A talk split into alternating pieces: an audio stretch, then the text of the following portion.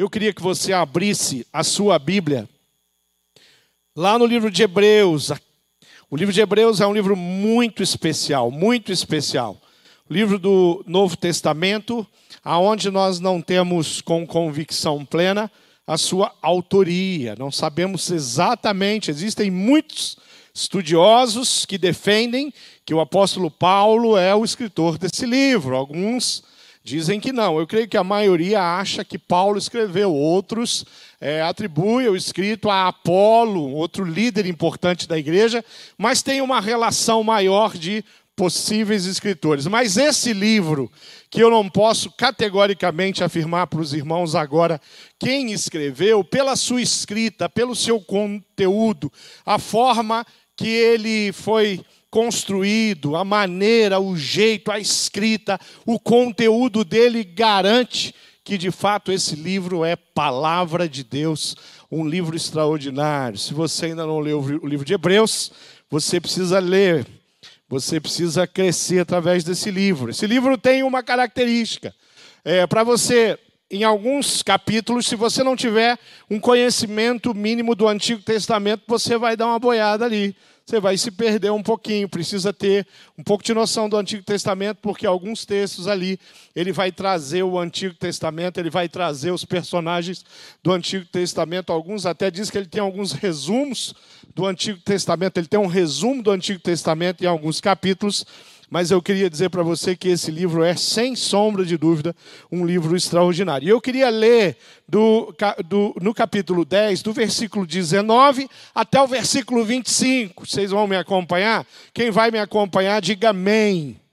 Aleluia. Você que está em casa, diga amém. Estou ouvindo. Hebreus 10, o versículo 19 diz assim: Por isso, irmãos, por causa da morte de Jesus na cruz, nós temos completa liberdade de entrar no lugar santíssimo. Por meio da cortina, isto é, por meio do seu próprio corpo, ele nos abriu um caminho novo, vivo. Nós temos um grande sacerdote para dirigir a casa de Deus. Portanto, Cheguemos perto de Deus com um coração sincero, uma fé firme, com a consciência limpa das nossas culpas e com o corpo lavado com água pura.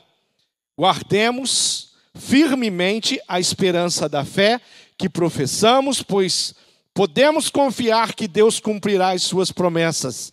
Pensemos uns nos outros, a fim de ajudarmos todos a terem mais amor e a fazerem o bem. Não, abandonar, não abandonemos, como alguns estão fazendo, o costume de congregar, o costume de assistir aos cultos, às reuniões. Pelo contrário, animemos uns aos outros e ainda mais agora que vocês veem que o dia está chegando. O dia está chegando e nós estamos como igreja unidos. O dia está chegando e nós estamos vivendo um tempo precioso, um tempo aonde a separação ela acabou através da vida de Jesus. Estudiosos dizem que aquela cortina que no templo ela foi rasgada de cima para baixo.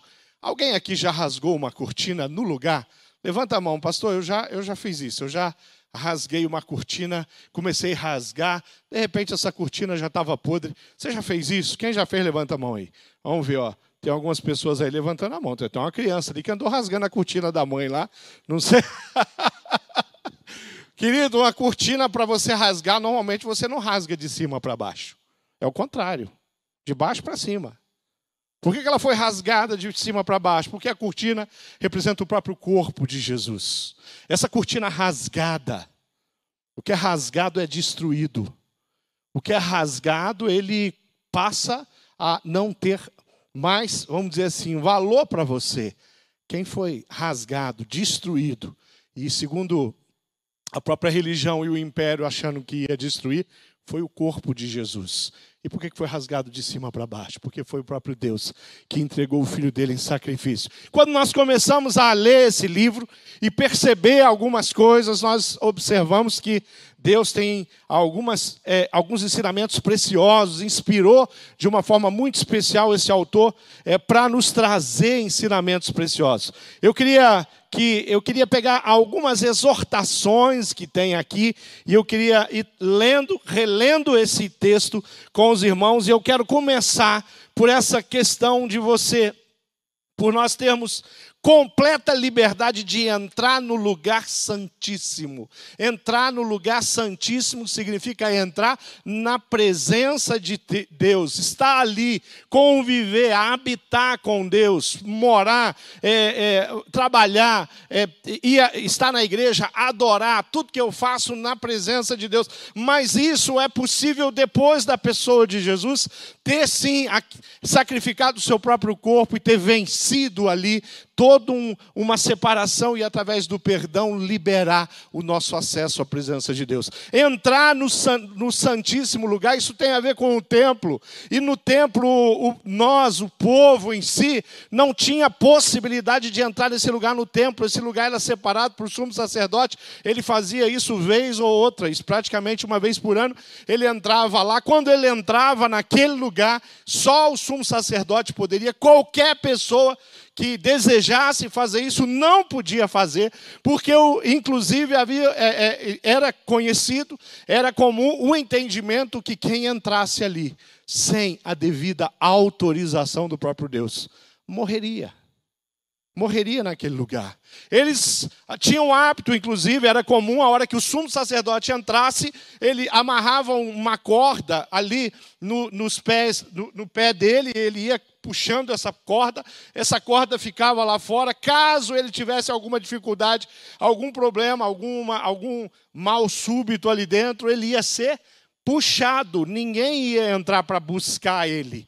Porque só o sumo sacerdote podia fazer isso. Só que quando o Senhor Jesus vem, ele simplesmente dá a nós a condição agora de ter esse acesso, esse acesso liberado, esse acesso onde nós vamos para a presença de Jesus. Agora ele vai vai continuar dizendo ali na sequência: cheguemos perto de Deus com um coração sincero e uma fé firme. Pode chegar na presença de Deus, pode entrar na presença de Deus com o coração contrito, com fé com uma fé firme, com uma fé verdadeira, acreditando que você está na presença de Deus. Queridos, quando a gente vê isso no Antigo Testamento, você lembrar Isaías capítulo 6, por exemplo, onde Isaías está, e de repente ele está, ele vê o céu se abre na frente dele. Sabe o que, que ele vê?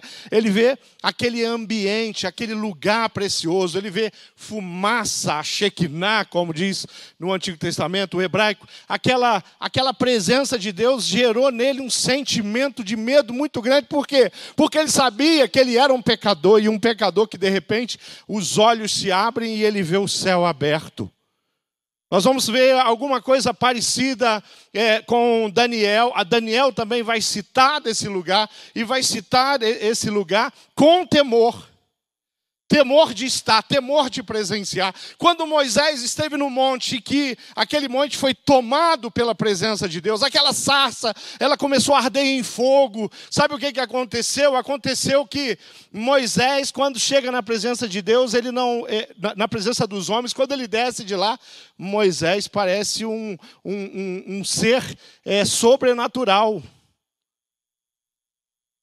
Moisés esteve ali, a reação de Moisés quando ele vê aquela sarça que não se consumia também foi o medo. O medo de morrer naquele lugar. Abacuque, Daniel, Isaías, Moisés, homens que viram, em algum momento tiveram uma presença, uma porção de Deus extraordinária, de chegar ali tão perto de algo que eles nunca tinham vivenciado. Isso no Antigo Testamento está claro, e todos aqueles que tiveram essa experiência, tiveram uma experiência e com certeza pensaram e falaram: agora eu estou enrolado. Isaías falou: como assim? Eu sou um homem de lábios impuros e habito no meio de um povo de impuros lábios. Estou encrencado. Aí vem um anjo para falar: calma lá, rapaz. Fica tranquilo. Toca os lábios dele. os pecados de Isaías é perdoado. Isso é profético. Esse texto é profético. Essa cena é profética. Essa cena está apontando para algo que aconteceria com todos nós. Por isso que entrar na presença de Deus, por isso que se achegar, ficar perto, adorar, é uma, algo que aconteceu, é uma liberdade. Hoje eu estava discipulando alguém pela manhã, estava com, no discipulado de um casal e explicando para ele que eles não precisam mais, durante muitos anos, é, é, foram e, e, foram envolvidos com idolatria. Eu falei, vocês não precisam mais que alguém, vocês não precisam mais que um discípulo, um apóstolo é, idolatrado, é, ou que até mesmo Maria seja a intercessora entre você e Deus, entre você e Jesus. Porque hoje você tem livre acesso a Deus. Por quê? Por causa do que foi conquistado. Queridos, quando nós olhamos isso, entrar na presença de Deus, estar na presença de Deus, viver na presença de Deus, a gente começa a ver o que significa isso. O que, que nós estamos fazendo aqui agora? Aqui tem um ajuntamento. Que ajuntamento é esse? É um ajuntamento de pessoas que têm fé, de pessoas que acreditam, que vieram aqui com um propósito. Por que, que nós viemos aqui? Com um propósito. Qual é o propósito que nós viemos aqui? Nós viemos nos reunir como povo, como igreja. Nós estamos ligados, reunidos em função de uma pandemia. Tem muitos irmãos, a maioria dos irmãos estão conectados conosco, mas nós estamos juntos. Essa semana eu tive um tempo muito especial. Na quarta-feira à noite acontece o meu pequeno grupo, e ali, através do Zoom, através do Meet, nós nos reunimos. E passamos ali em torno de uma hora e meia, compartilhamos a palavra, testemunhamos, e querido, em especial, essa quarta-feira foi liderado por um membro do meu pequeno grupo, o João Henrique, e ele estava com uma graça, uma unção, e ele começou. Quando ele começou, startou uma gratidão lá, e as pessoas começaram, eu falei, gente, que é isso? O que aconteceu aqui? Pensa naquele encontro onde as pessoas estavam declarando gratidão ao Senhor, mas não estava programado. O roteiro não estava nem apontando para, ó, oh, gente, vamos fazer o seguinte agora, vamos agradecer, vamos ser grato a Deus. Não, o roteiro não deu essa dica. Ali no início do roteiro essa semana, às vezes isso acontece, mas aconteceu aquele ambiente, nós estávamos ali conectados, a igreja estava reunida, porque ainda não retornamos com os nossos pequenos grupos em função é, da pandemia, mas já retornamos com os nossos cultos. Pela manhã, às 9 horas da manhã, pessoas, famílias estiveram aqui. Às 10h45, famílias estiveram aqui. Você está aqui ah, para adorar, para cultuar o Senhor Jesus. Cremos, cremos que os números vão cair cada semana após semana. Estamos orando para isso, para que cada vez o povo de Deus esteja reunido. Sabe o que é a coisa que eu mais sinto falta na IBB quando eu chego num domingo como esse? Eu me alegro de encontrar com os irmãos. Eu me alegro de adorar aqui, mas eu sinto falta das crianças. A IBB tomada de crianças. Sabe quantas crianças no domingo de manhã você encontra na IBB fora do tempo antes da pandemia? 700 a 800 crianças. Você tem noção do que, que vira todas as, o que, no que, que se transforma nossos, as nossas salas, os nossos espaços da IBB, quando 800 crianças, 700 crianças estão por aqui. Os juniores, nós temos espaço aqui que nós locamos aqui na, na próximo IBB, o anexo 2. Para quê? Para poder acomodar essas crianças. A igreja do Senhor reunida. Pastor Roberto falava na mensagem é, pela manhã, e ele trazia algumas coisas, e eu me lembro é, de chegar na igreja, eu me lembro de detalhes, eu me lembro do espaço, eu me lembro das pessoas, eu me lembro dos professores, eu me lembro que não tinha um louvor é, é, exatamente como nós temos aqui hoje. Não na minha infância, a, a maioria dos instrumentos que tem aqui nem tinha, eles foram surgindo. Tinha um órgão ali no canto. E aquele órgão tinha um pavimento de tecla em cima, um pavimento, um, era, se eu não me engano, era Gambit ou Minami, não sei. Não vou lembrar exatamente qual era a marca daquele órgão. E sabe como eu cresci? Na igreja do Senhor Jesus, sabe quem era um dos principais organistas da igreja? Meu pai. Eu cresci vendo meu pai lá sentado no órgão, acompanhando a igreja. Aquela igreja começava a cantar, e quando começava a cantar, mesmo sem a bateria, aquele louvor era algo espetacular. Quem que, quem que foi longe comigo agora? Levanta a mão. Memórias. Agora, será que a minha infância é melhor do que a infância das crianças que estão vivendo hoje? Das crianças que têm 6, 7, 8, 10, 11 anos de idade hoje? Não, não é melhor. A minha infância foi boa. Cresci na igreja. Meus pais me levaram à igreja. Eu não tinha muita opção. Simplesmente domingo, dia de igreja. Apesar de morar no Rio de Janeiro, não era dia de praia. Apesar de ter clube perto da minha casa, não era dia do clube. Apesar de algumas crianças estar na rua brincando, para nós não era dia de brincar. E se fosse brincar, ia ser no terreno da igreja, junto com as crianças da igreja, dentro da estrutura do ministério infantil. Será que eu cresci com algum problema porque a minha mãe não era tão democrática comigo? Hã? Será que eu adquiri algum? Não, querido. Eu aprendi a amar a igreja do Senhor Jesus. Eu aprendi o valor do congregar. Eu aprendi o valor de uma família expandida. Queridos, até uma determinada idade eu não sabia exatamente, é, eu não entendia a separação entre tio e tio. Tio Tunala e tio que era da igreja. Não conseguia diferenciar. Para mim, os homens eram irmão do meu pai. Era tudo irmão. Porque ele chamava de irmão, é, vivia na minha casa, muitos dele passava lá, ia lá. Eu não sabia. Chegava o meu tio, irmão biológico do meu pai, ele saía, chegava o irmão da igreja. Parece que o tratamento era o mesmo, a alegria, a euforia, era tudo uma família só. Até hoje. Tenho 50 anos, vou ao Rio, algumas pessoas são tios. De vez em quando morre um tio, já idoso. Dos Tunalas, não dos Ferreiras, família da minha mãe, não. É um tio lá dos Romanos. É um tio lá dos Amorim. É um tio lá dos Marques. É um tio lá dos Vieira. Sabe por quê? Porque eu vivi numa grande família. E eu louvo a Deus e sou grato a Deus de ter vivido numa grande família. E ter tido a oportunidade de aprender para ter criado os meus filhos numa grande família.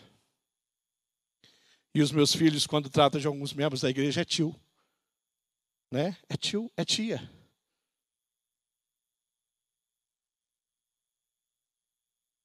Cheguemos perto de Deus com um coração sincero e uma fé firme, centrada numa só família, um só corpo.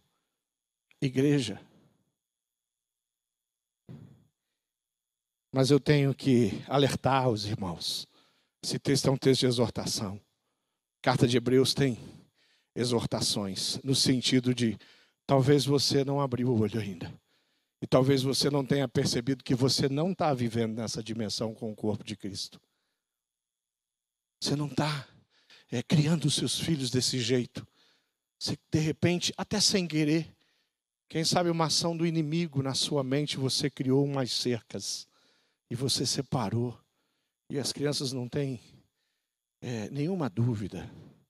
Tem famílias que conseguem cercar os seus filhos dos próprios, da própria família, ali, da família de sangue, e consegue fazer com que eles cresçam meio distante. Por quê? Porque não existe essa, é, esse comprometimento, esse compromisso de ir à igreja, de levar as crianças para a igreja, de estar espalhados na igreja, cada um está num canto, sair pelo final do culto catando filho. Quem tem mais de dois filhos aqui, levanta a mão. Eu tive três. Né? De vez em quando a gente perdia eles na igreja. Já, já fez isso? Pastor Jean, você já fez isso? Fala bem, confessa o pecado aí. Né? Perdeu os filhos. Aonde que estão? E era para estar tá nessa sala. O que, que aconteceu?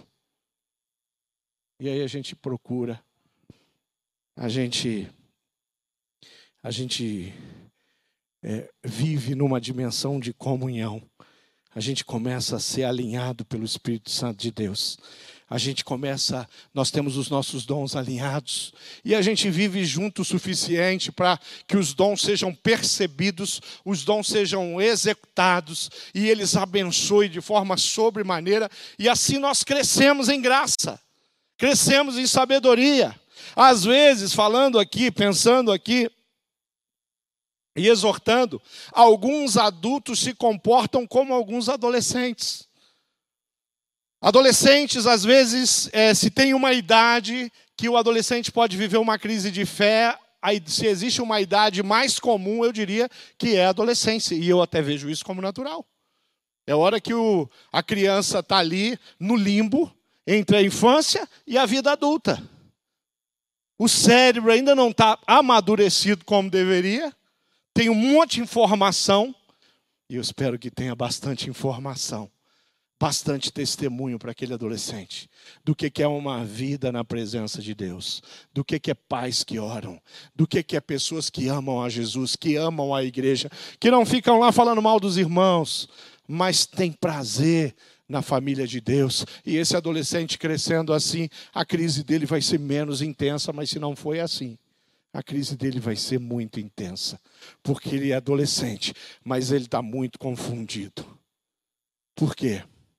Porque ele até ouve falar que a igreja é a família de Deus, é o povo que ama.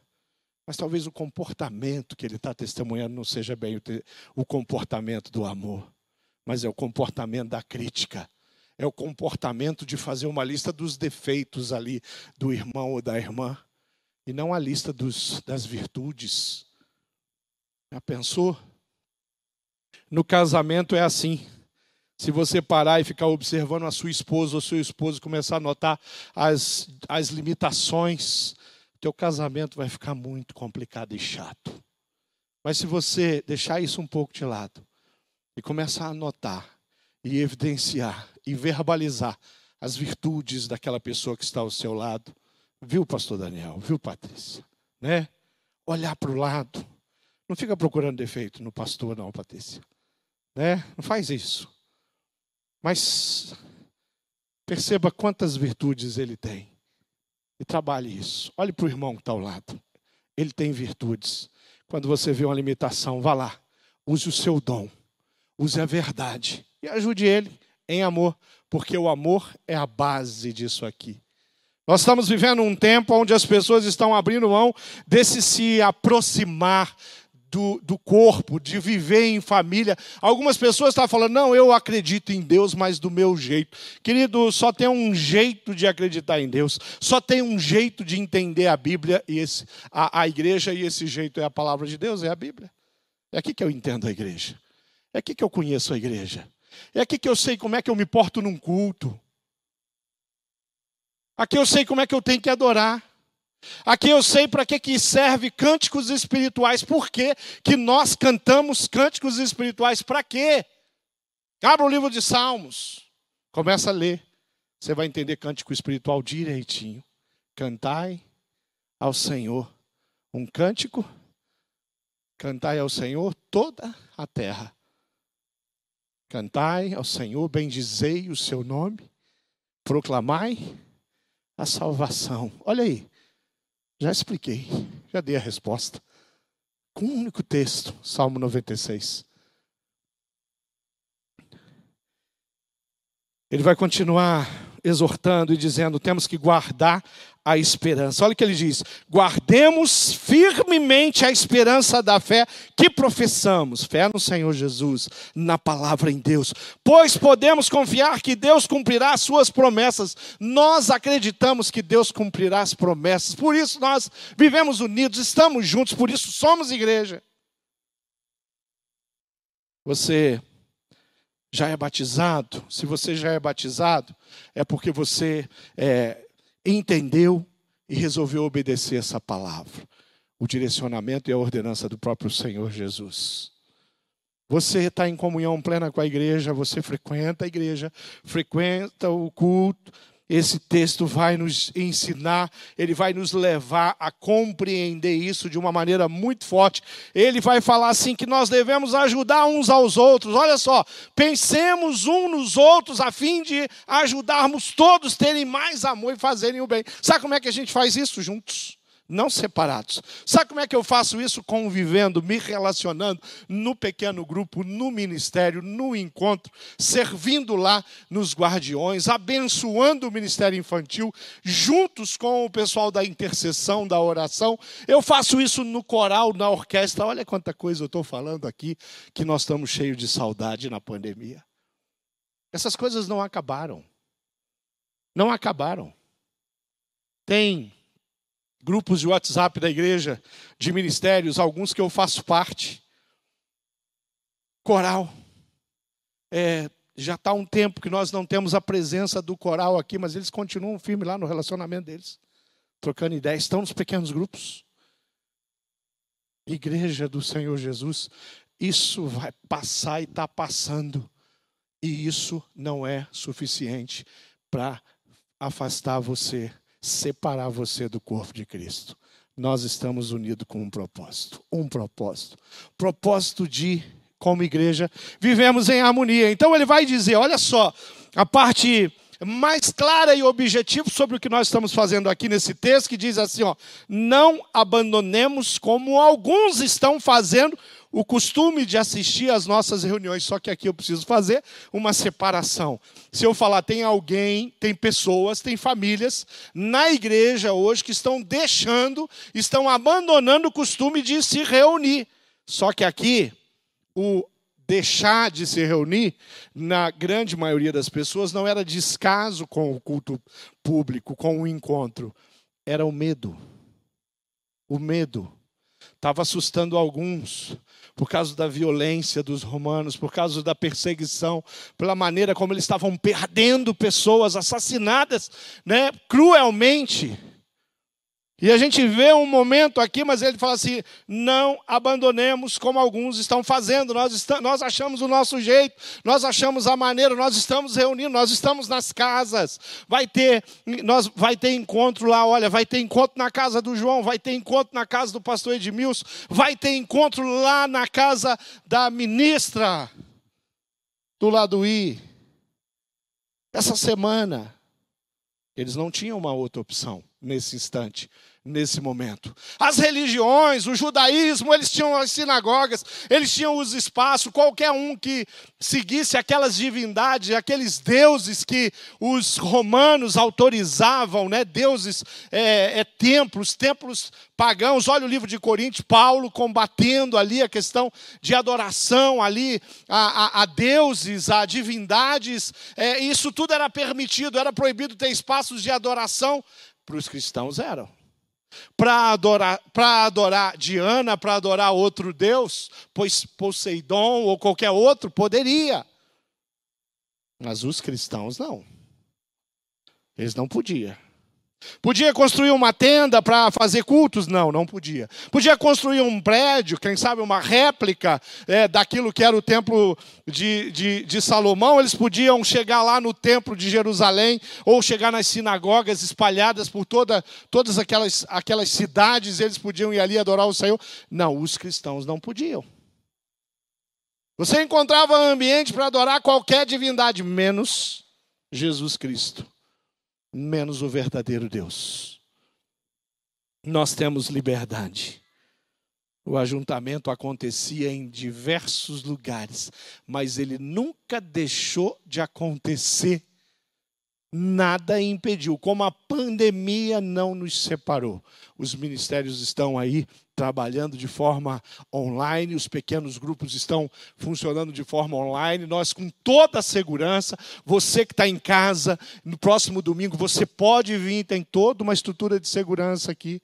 Ninguém está aqui correndo risco agora de ser contaminado. Por quê? Porque agora nós temos a oportunidade. Ficamos duas semanas sem poder nos reunir, sim. Assumimos um decreto Entendemos que a proposta, aquilo que o governo estava sugerindo, ele não nos obrigou. Nós poderíamos ter tido um encontro nos últimos finais de semana. Poderíamos ter nos reunido. A, a, o Estado disse: ó, vocês podem se reunir, a, a taxa percentual é essa. Como igreja, falou assim: não, vamos segurar.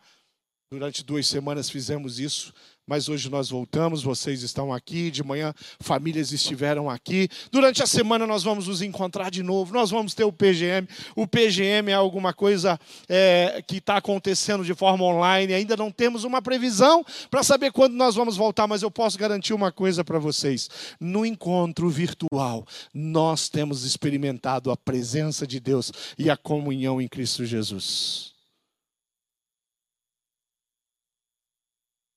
Coisas lindas estão acontecendo lá no pequeno grupo. Coisas lindas estão acontecendo lá nos grupos de intercessão, de oração. Coisas extraordinárias estão acontecendo. Grupos novos estão surgindo.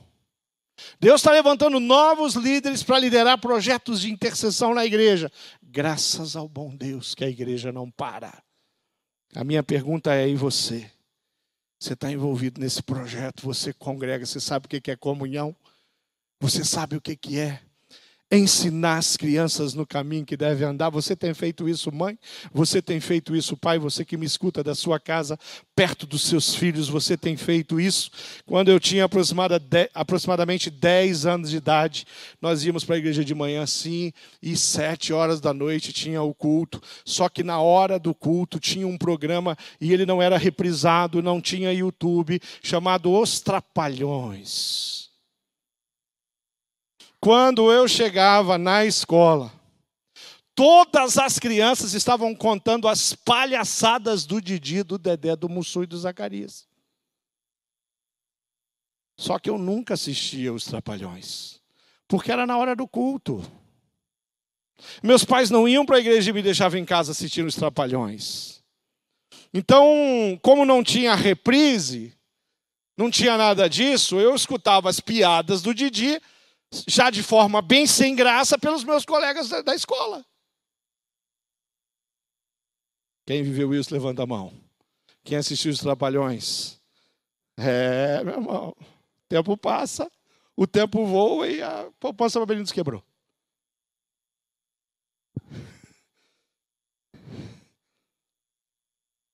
Se reunir, segundo esse texto, ele diz assim: pelo contrário, sabe como é que vocês vivem, igreja? Pelo contrário, animemos uns aos outros e ainda mais agora que vocês veem que o dia está chegando. Vamos nos animar. Você olha para o lado, você encoraja o irmão, você puxa para o pequeno grupo, você liga e convida, vamos à igreja. Posso fazer sua inscrição, deixa que eu faço para você. Passa aí o número do seu CPF, a gente está controlando ali para que não haja ah, o excesso de pessoas aqui Pode passar para mim que eu faço isso.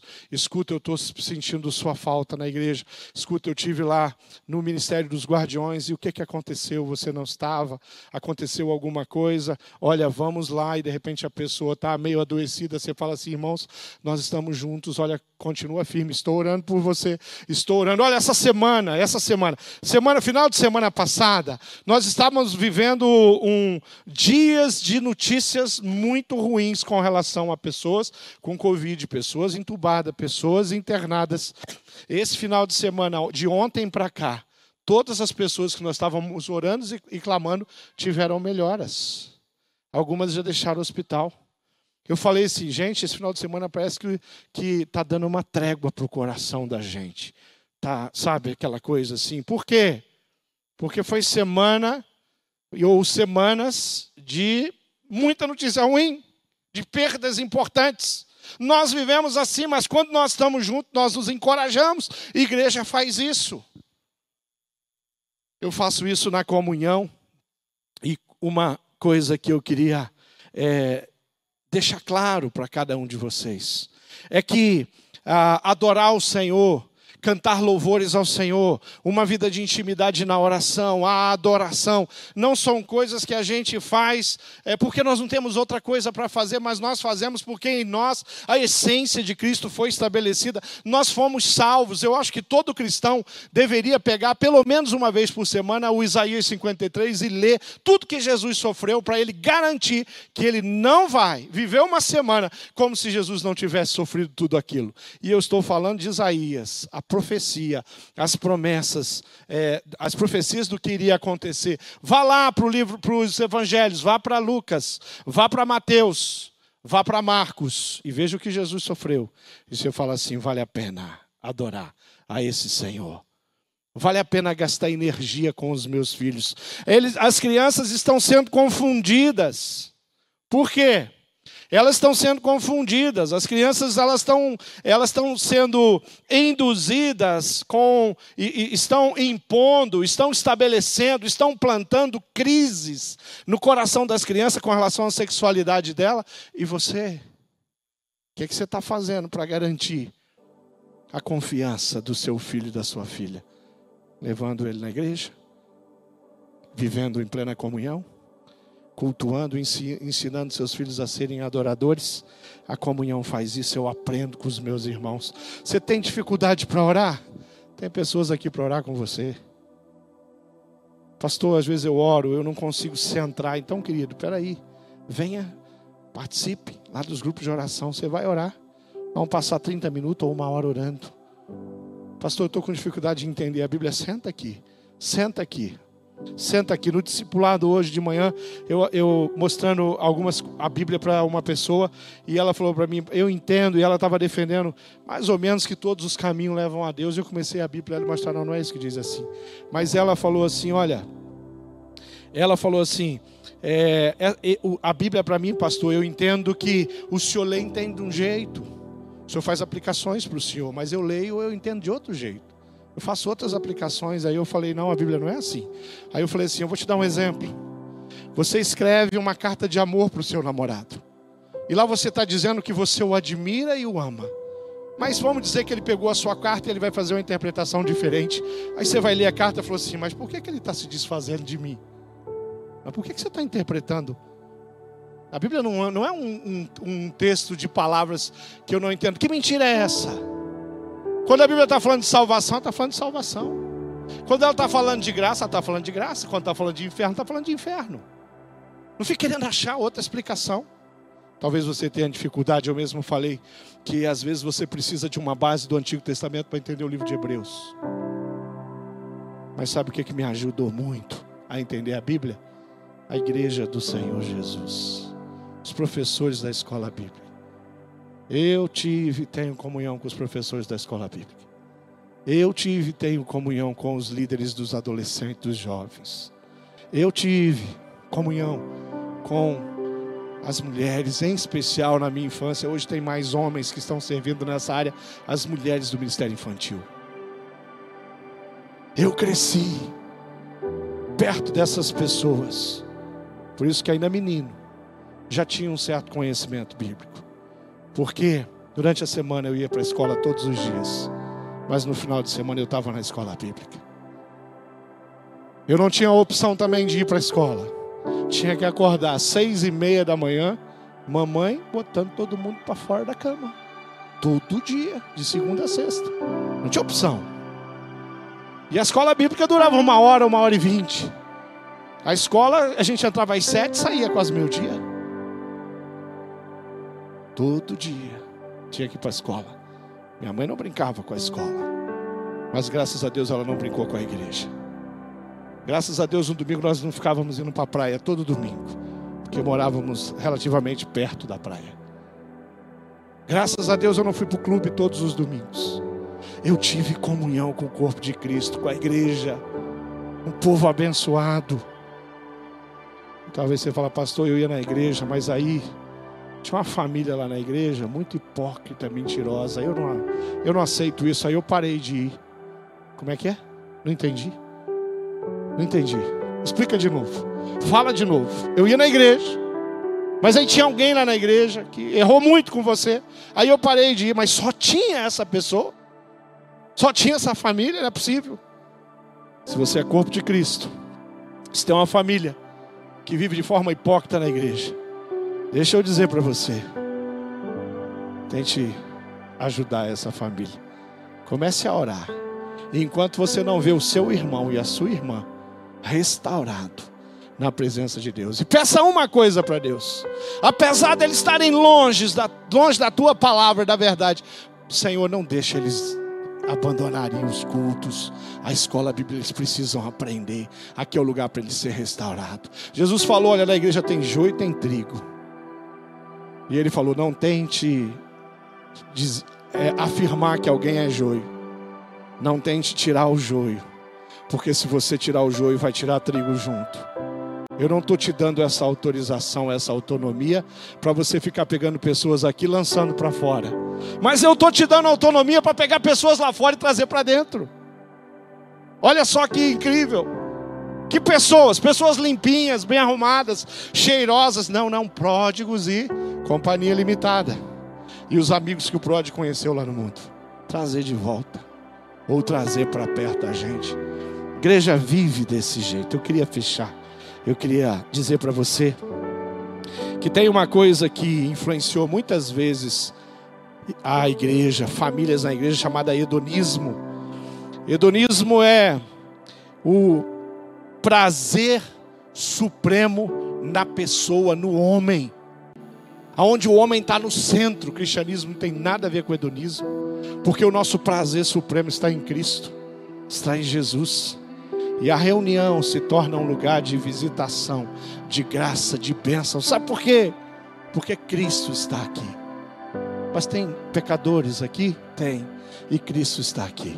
Mas mesmo algumas pessoas aí que estão vivendo no pecado, elas conseguem vir aqui e elas conseguem testemunhar e perceber a graça do Senhor andando nesse lugar, consegue, porque o véu foi rasgado.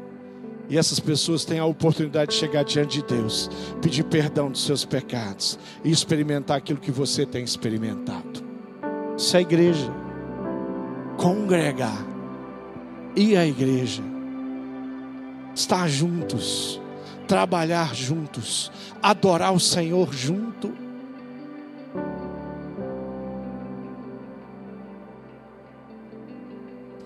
Deixar de fazer isso traz prejuízos tão grandes. O pastor Roberto frisou muito essa questão da responsabilidade no sermão que ele pregou hoje de manhã, aonde às vezes eu, eu confundo um pouco as prioridades. E a igreja se torna uma opção de se torna uma opção. Uma, uma opção na agenda. Não, não, não, não, não. Congregar é caso eu não tenha outra coisa para fazer. É o povo de Deus que se reúne, que se encontra, que está junto, que faz isso durante a semana, uma vez por semana, está num culto. Isso acontece e acontece de forma brilhante. Nós não trocamos isso aqui por nada, não trocamos a comunhão, não trocamos o culto público, a reunião dos santos, a grande celebração por shopping ou qualquer outra coisa. Valor, querido, quando você aprende esse valor, quando ele está no seu coração, você se organiza. Não quer dizer que você não vá à praia, não quer dizer que você não vai viajar com a sua família. Às vezes nós íamos para a praia e passávamos um período grande. Normalmente, no domingo de manhã, eu descobri a igreja da, do bairro e eu ia na igreja. Quem já fez isso aqui? Né? Olha aí, tem uns caras meio maluco eu. Vai para férias, mas que férias? Como assim férias? Eu tiro de férias de tantas coisas, querido. Mas da igreja? Ah, não, eu estou de férias. Não vou para o culto que eu estou de férias. Não, como assim? O que, que tem a ver?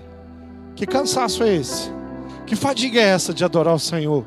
de estar ouvindo a palavra. Que fadiga é essa da escola bíblica? Eu acho que Hebreus nos, nos dá um desafio muito precioso, muito especial. Característica dos cristãos bíblicos é o, o eles estão sempre dispostos a assumir compromisso com o seu Deus, com a sua igreja. Pessoas com sede de Deus. Isso compõe a igreja de Cristo. Pessoas que priorizam o reino de Deus. Buscar em primeiro lugar o reino de Deus e todas as outras coisas vos serão acrescentadas. Pessoas capazes de amar a Jesus mais do que qualquer outra coisa. Família de Deus, corpo de Cristo. Eu quero viver e eu quero crescer em comunhão com o corpo de Cristo. Vamos ficar de pé? Vamos ficar de pé. Eu tenho alguns desafios para que nós possamos viver uma vida plena de acordo com a vontade de Deus, nós precisamos um dos outros para tudo. Para crescermos, para aprendermos, para termos comunhão. Atos diz que nós devemos nos reunir regularmente com prazer, a fim de que possamos nos encorajar e motivar, tendo em vista nossa vitória final, que se aproxima com a volta do Senhor Jesus. Querido, eu queria que você fizesse uma oração agora comigo. Eu queria que você orasse da seguinte forma, e você faz uma oração e diz assim: Senhor, eu quero ter mais compromisso contigo. Eu quero levar minha família a ter mais compromisso contigo. Você que é pai, você que é mãe, você que pretende ter um filho, quem sabe você está grávido. Eu queria desafiar você a pedir a ajuda do Espírito Santo de Deus para criar seus filhos em plena comunhão com a igreja de Cristo.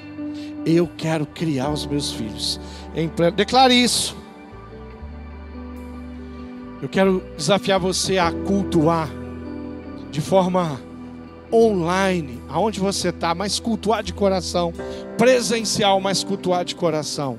Quem nos une é a igreja do Senhor Jesus.